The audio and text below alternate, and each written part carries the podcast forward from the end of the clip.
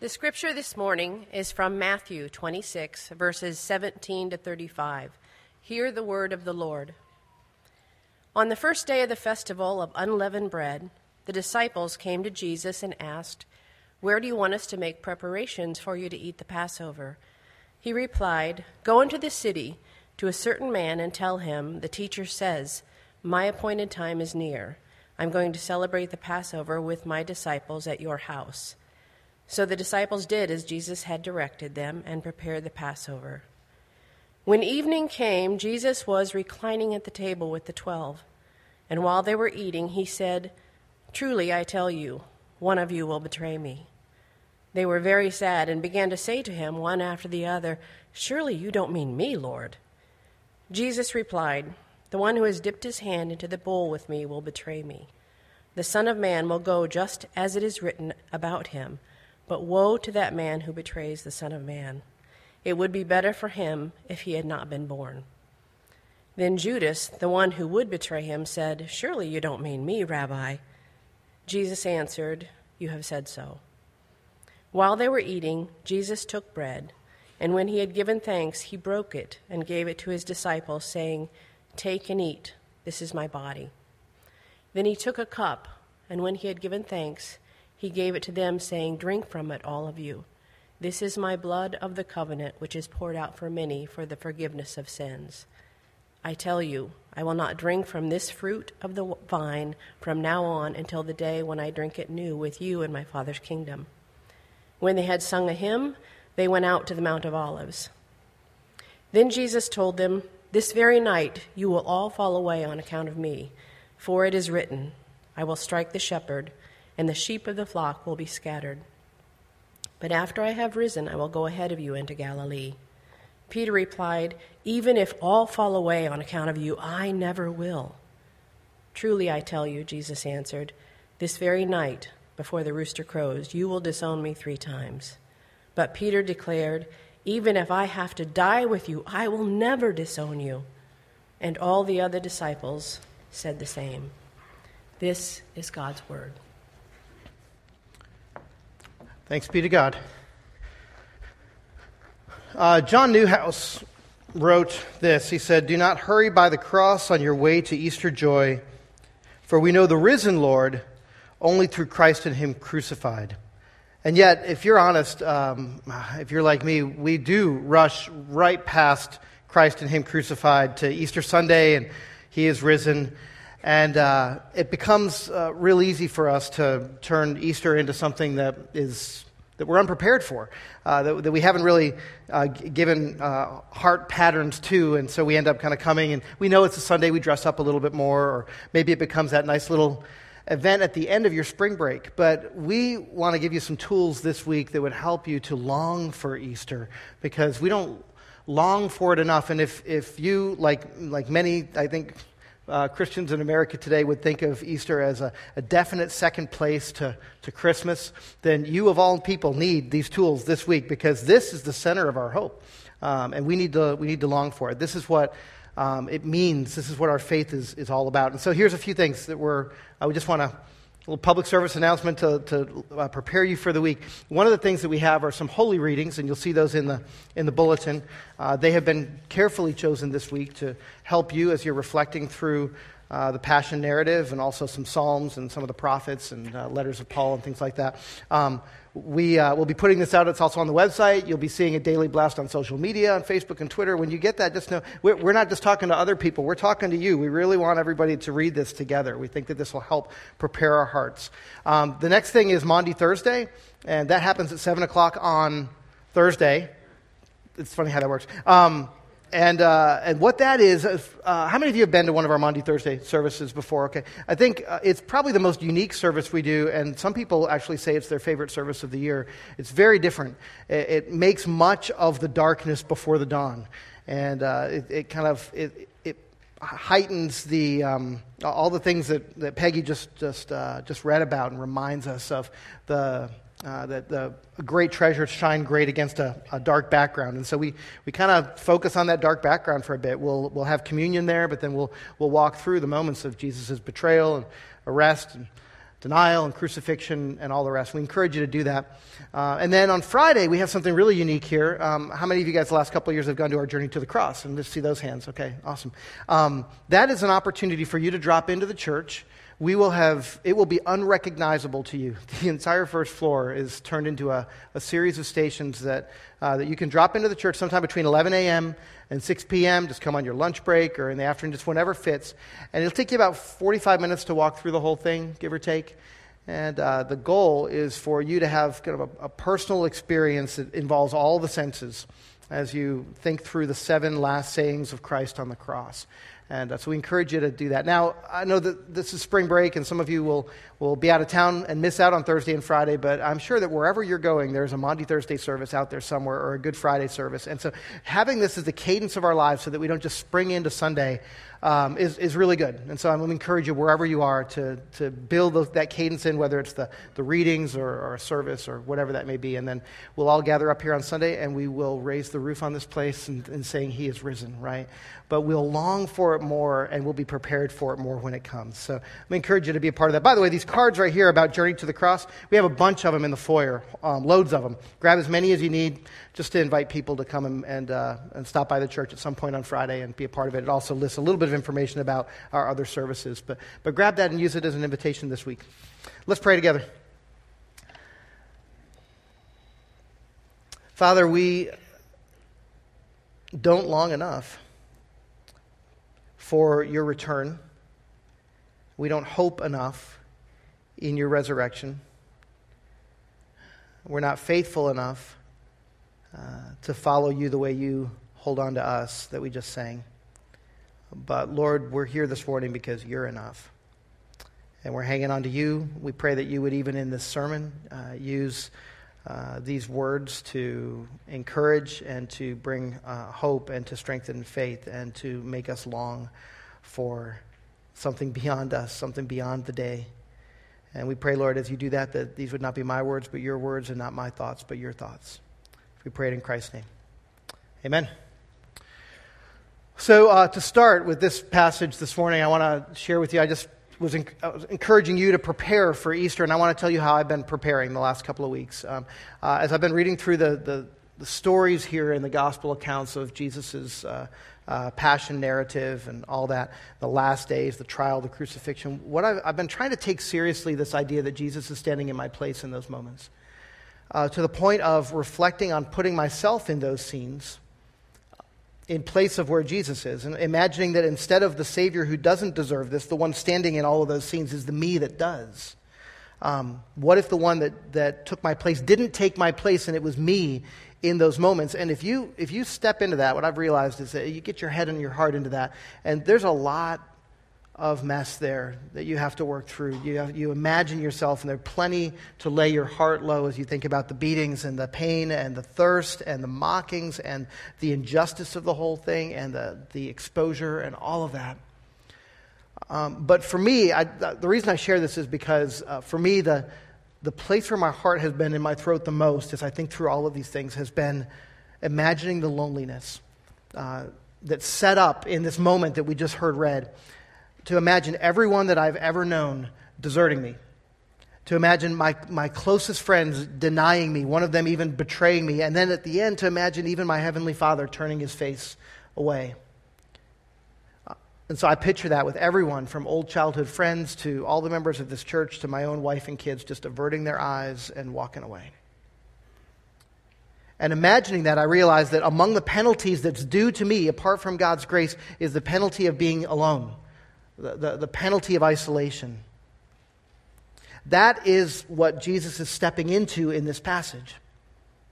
And if you're in a season of loneliness, and many of us find ourselves in those places, then you have this encouragement of seeing that you have a Savior who is able to sympathize with that. Um, there were some Duke University sociologists who did a study back in 2009. They interviewed 1,500 people, and in the process, they discovered that a quarter of them said that they had no one in their lives, no one, that they could share their personal joys and, and struggles with. And if you took out family members, the number jumped to one half. Jesus can resonate with that because he would willingly step into that place of isolation and aloneness for us. And in this passage, he's predicting one, two, three. He's predicting Judas's betrayal. He's predicting all of the disciples bailing and deserting him. And then he's specifically honing in on Peter and his denial. And then, if you watch the verses that play out, which we'll look at on Maundy, Thursday, you see that they play out in exactly that order through a kiss and a garden and a rooster. Here's the verses. Um, there we go. Sorry. Here they are right here. And you'll notice that uh, two out of three of them take this construction that we've been looking at in this series called When Jesus Says Amen. It's translated sometimes as verily or truly or pay attention, but, but uh, right here it's Amen, I tell you. One of you will betray me. And in verse 31, he says, This very night you will all fall away on account of me. And, and that triggers Peter's comments, which then leads to verse 34 and another Amen. Verily, truly, pay attention. Amen, I tell you this very night before the rooster crows, you will disown me three times. So, what we want to look at, if we were doing this passage uh, in a different series, the center of this whole thing would be communion, the Lord's Supper. I mean, that's, that's definitely the, the hinge of this whole passage. But, but because we're doing this series when Jesus says amen, what we really want to highlight this morning is those two statements specifically the statement to Judas and the statement to, to Peter, both, amen, I tell you. And so the first one is to Judas. We know it's Judas.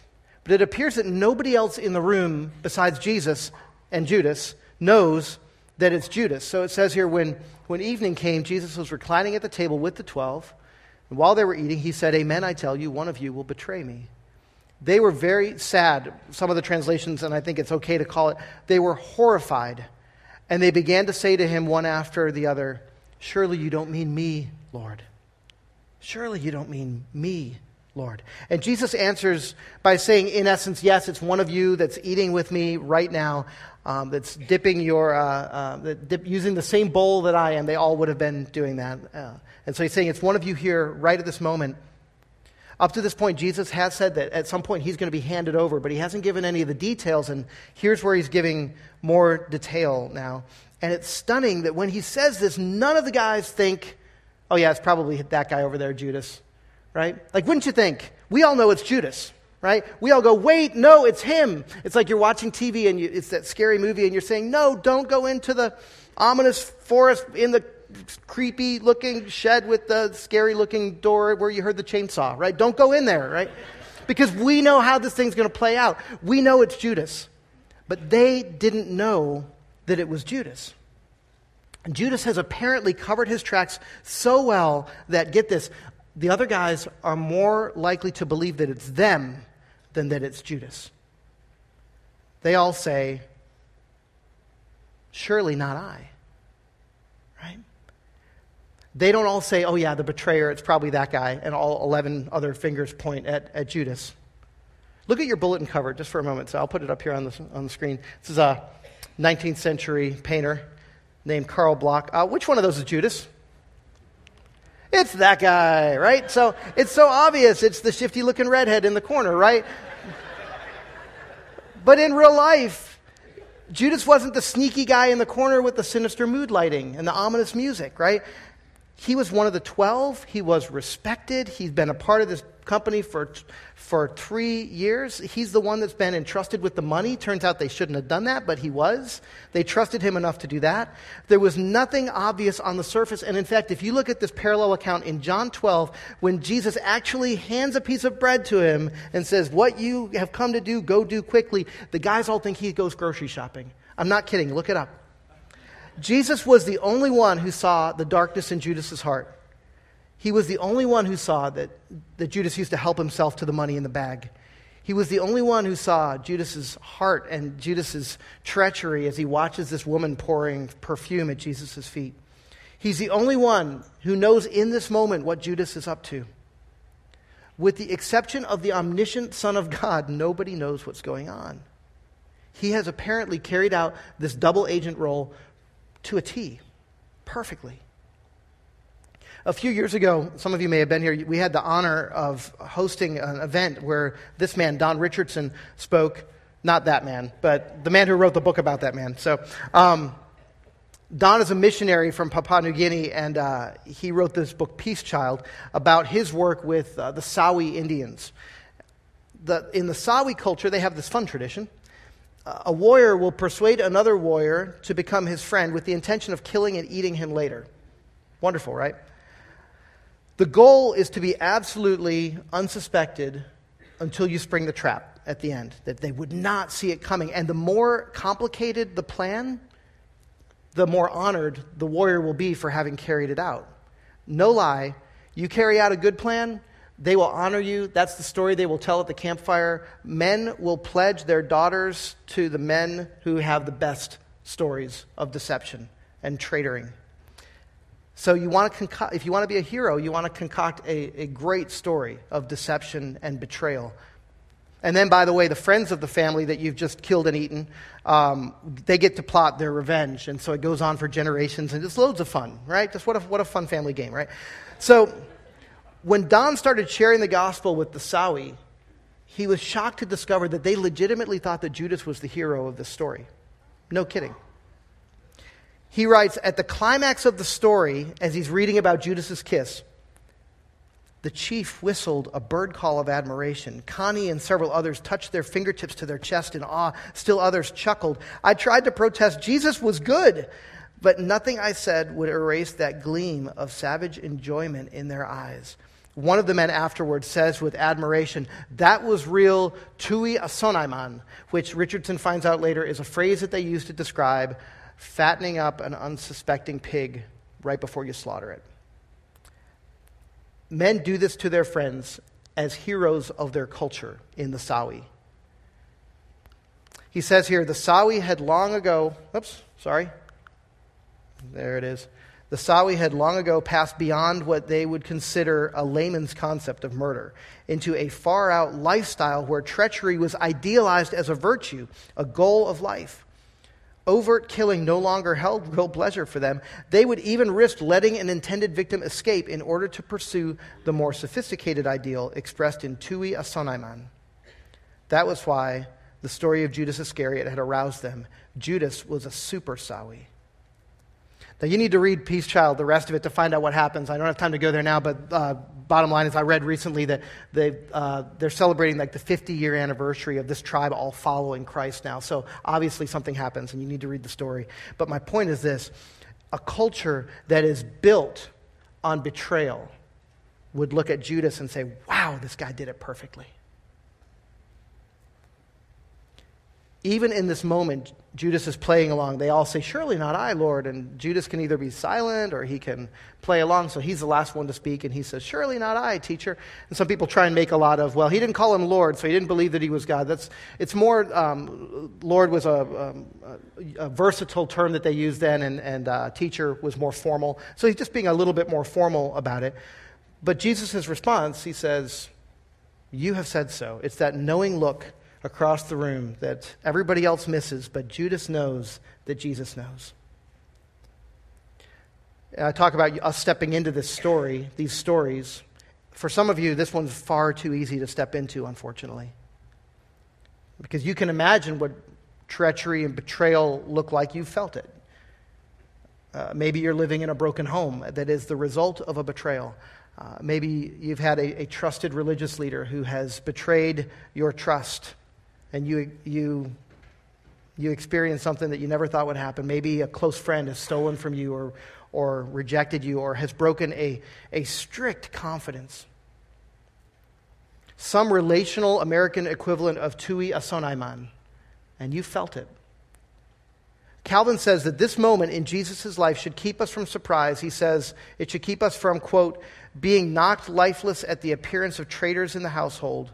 For what he who, who is the common head of the church, experienced, must happen to us who are his members.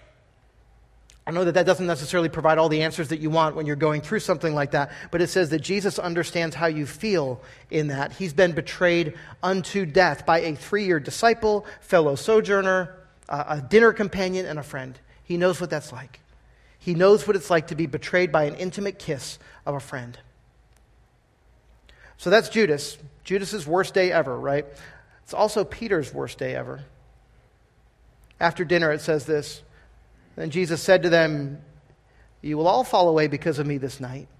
For it is written, I will strike the shepherd, and the sheep of the flock will be scattered. That's a verse from Zechariah 13. And on this one, there's not just one where they all have to go, Surely not I, Lord. Is it I, Lord? Because he's saying, No, you don't have to sniff out the traitor here. All of you are going to do this one. And Peter swings from that reasonable self doubt of just a few moments ago, where he said, Surely not I, Lord, introspectively, could it be me? He swings from that to this unreasonably reckless confidence where he says, Even if all fall away from you, I never will. And then we get Jesus' second Truly, verily, amen, I say to you statement. Amen, I tell you, this very night before the rooster crows, you will deny me three times. So there's Peter's answer, verse 33. You see it there. there. Though all fall away because of you, I will never fall away. What did Peter do wrong there? Actually, in one short sentence, Peter covered an awful lot of ground. I'm going to mention four things that I think that Peter failed in there. The first one is this it's a, it's a condescension towards the other disciples, even if all fall away, he says, his way of saying, okay, fine, Lord, let's, let's be honest. We, we can believe that these other guys would fall away, right? I mean, I'll give you that. He assumes that the Lord's warnings are about other people. He says, I can believe that they would fail. Sure, I just can't believe that I would fail. I'm a different class, right? I'm Peter. I'm the rock. I'm, I'm your star student. I walked on water for a couple seconds. Remember that? Folks, we can never believe that we are incapable of doing something that we see other people doing. We can never believe that we're incapable of doing the things that others seem to be capable of. And if we're honest with our own hearts, we struggle with the same things that pretty much everybody struggles with, and we're capable of doing so much more than we actually do. We're not as bad as we could be. We could all think of ways to be worse. We're all as bad off as we could be, but we're not all as bad as we could be. And that should give us a sober mindedness in admitting our need for Him and a humility in approaching the sin of others because we recognize, we often say it here, there but for the grace of God go I. I got a birthday card last week from my, my former college roommate who is serving a life sentence, no parole, in a penitentiary in Florida. And I look at that and I think if just a few scenarios in our pasts, in our upbringings, had been different, could be me sending him the card. The second thing is this a confidence in his own capacity. Um, Calvin calls this the intoxication of human self confidence. He goes from, surely not I, Lord, to, you better believe it's not I, Lord. I could take a bullet for you. I've got this. And so his, I will never, is actually so left field that Jesus says, immediately says, actually, Peter, you're, you're not going to make it through the night without doing this. You will sin against me tonight. You will sin against me three times. You will sin against me by denying that you even know me. In other words, Peter, you will deny me swiftly, unequivocally, and repeatedly. Peter's bold enough, if you notice, he lasts a little bit longer than the other disciples because they all kind of flee in the garden. Peter makes it to the, to the courtyard. He gets to sit by a fire and see Jesus firsthand, but that just makes his fall all the more spectacular when he gets there. He falls just as hard. So we have to be honest about our own weakness in this. We, uh, Augustine said it this way He said, Why should a person presume so much on the capacity of his nature? It is wounded, hurt, damaged. It needs a true confession, not a false defense. Uh, I heard one of the commentaries I read said this. I really like this. I think this is the lesson for us. It says, don't, he said, don't put your faith in your faith. This isn't about your confidence, the amount of your faith. Luther, we sang that song at the beginning of worship, the uh, Mighty Fortress, and he said, if we, did we in our own strength confide, our striving would be losing. You can't confide in your own strength. Your own faith and your own effort and your own conviction and your own well meaning strength of resolve are not enough to shot block temptation, to stiff arm sin. It's not enough to do that. Instead, you are putting all of who you are, about that much, into all of who He is, and that He is your strength to live out your faith. You're not relying on yourself. Don't put your faith in your faith. The third thing he does, and this is a bold one, contradiction of his Lord's word. Jesus has said all this will happen. The Son of God, the Messiah, has said that. In fulfillment of Zechariah, the sheep will scatter. He didn't list any exceptions. And, Peter has the nerve to say, Oh, yeah, except for me, Lord, because you got me wrong there. You're wrong about me. It is a bold thing to say to the Messiah, You're wrong about anything, right? And Peter's in the habit of doing this. You remember Jesus says the Son of Man must be betrayed, and, you know, and he goes, Oh, no, Lord, that doesn't have to happen, right? Peter's in the habit of contradicting his Savior. And we think that is really weird, right? That is gutsy and bold and stupid. And then we have to ask where do we do that? Where do we absolutely, flatly contradict Jesus' words and uh, with our own opinions, with our own actions, with our own wisdom? And so he says, and I'm quoting Jesus here, he says, Love your neighbor. And you say, Okay, I will accept that guy. Or he says, Take up your cross and follow me. And you say, Okay, I will do that in A, B, and C, but Jesus, keep your nose out of X, Y, and Z. Right? Or here's one. He says this. This is Jesus talking to you. He says, um, uh, If someone sins against you, go to them personally and show them the fault. And you say, Yes, Jesus, but I have a better plan that involves gossip and Facebook posts and public shunning, and I'm going to call the pastor. Right? Not that that's ever happened before, right? Um, as hard as this is for Peter, this is the Lord talking. He's going to be right here. Peter's not going to be right here. And so instead of amount, mounting a defense, it would be better to say, if that's really what's going to happen, then Lord, help me. Lord, hold on to me. Please guide me. Please help me through this. And lastly, not just a condescension, a confidence, a contradiction, contradiction, but you know, when everything begins with C, sometimes it just doesn't work out quite so well. Carelessness in his listening skills. What I'm trying to say there is selective obedience. That's the best I could come up with that began with C. Is that okay? Just hang with it. I want you to remember this, you know, over lunch or whatever. So, um, carelessness in his, what I mean by that is he doesn't hear the whole thing. He only hears the bad part. He doesn't hear the rest. He only hears the first part of the sentence. Yes, Jesus talked about failure and desertion, but he also said in verse 32 After I have risen, I will go ahead of you into Galilee. And I think Peter hears fail, fail, fail, blah, blah, blah, blah, something about Galilee, fail, fail, fail. There's grace and there's hints of resurrection there and restoration, and it's all in one final comment. And yet, Peter, just like us, is going to focus on that allusion to failure. If, if you leave here today and you've heard 10 good things about you, that, and, and one person said something negative, when your head hits the pillow tonight, what are you going to remember? Peter hears failure, failure, failure, blah, blah, blah, something good, failure, failure. So there are two amen uh, sentences there, one for Peter, one for Judas. I think it's helpful for us to ask this question What's the difference between Judas and Peter? And there's a lot that we can be said here, but it's fair to ask, you know, why is Peter still a popular baby name today and Judas not so much?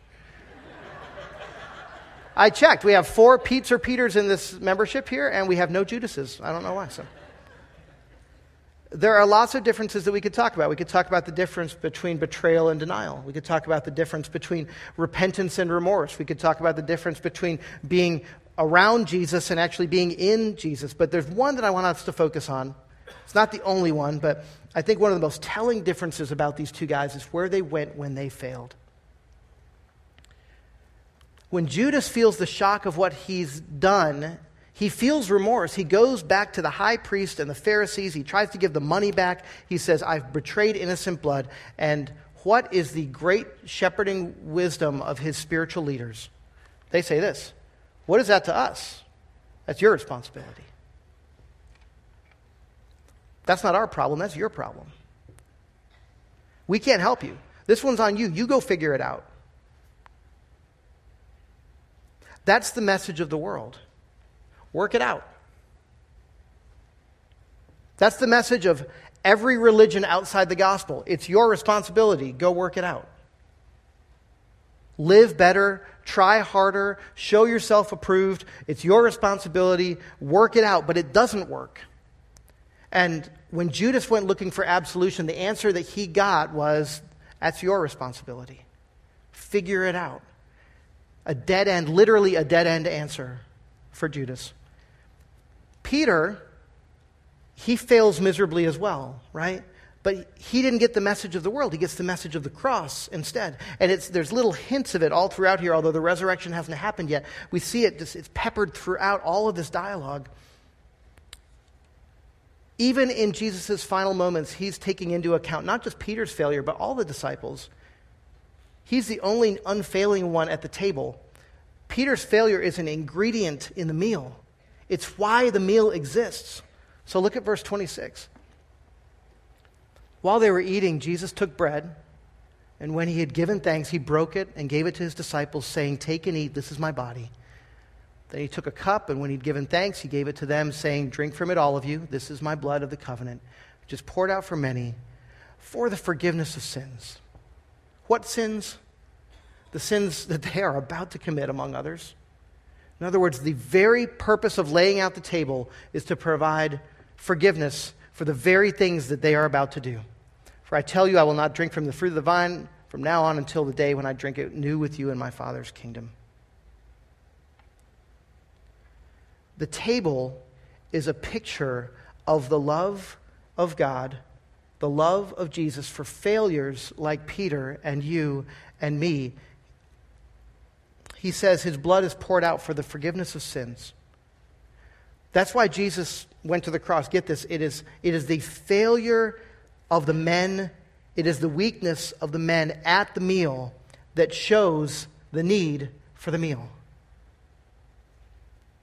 the host of the meal is going to have to become the Passover lamb. He's going to have to shed his blood for the failure of his guests, for the forgiveness of sins. That's the point. This has never been, this story has never been about the disciples' perseverance with Jesus. It's always been about his perseverance. We don't sing things like, um, their Love never failed, it never gave up, it never ran out on Jesus. We don't sing that. 2,000 years later, and we're going to sing this one in just a minute, we sing, Your love never fails, never gives up, never runs out on me. And he hints at something astounding. When all that they can hear is death and betrayal and predictions of failure, he says this little thing. He says, We're going to continue this meal later. I will drink this new with you in my Father's kingdom.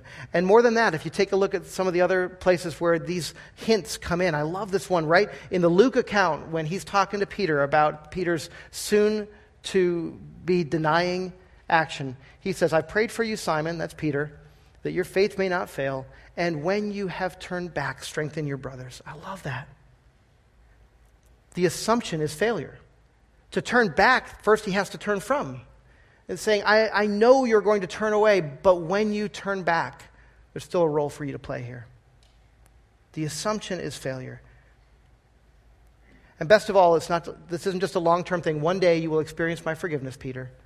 But he says, After I'm raised up, I will go before you to Galilee. Remember, Galilee is where they're all from, that's, that's their home region.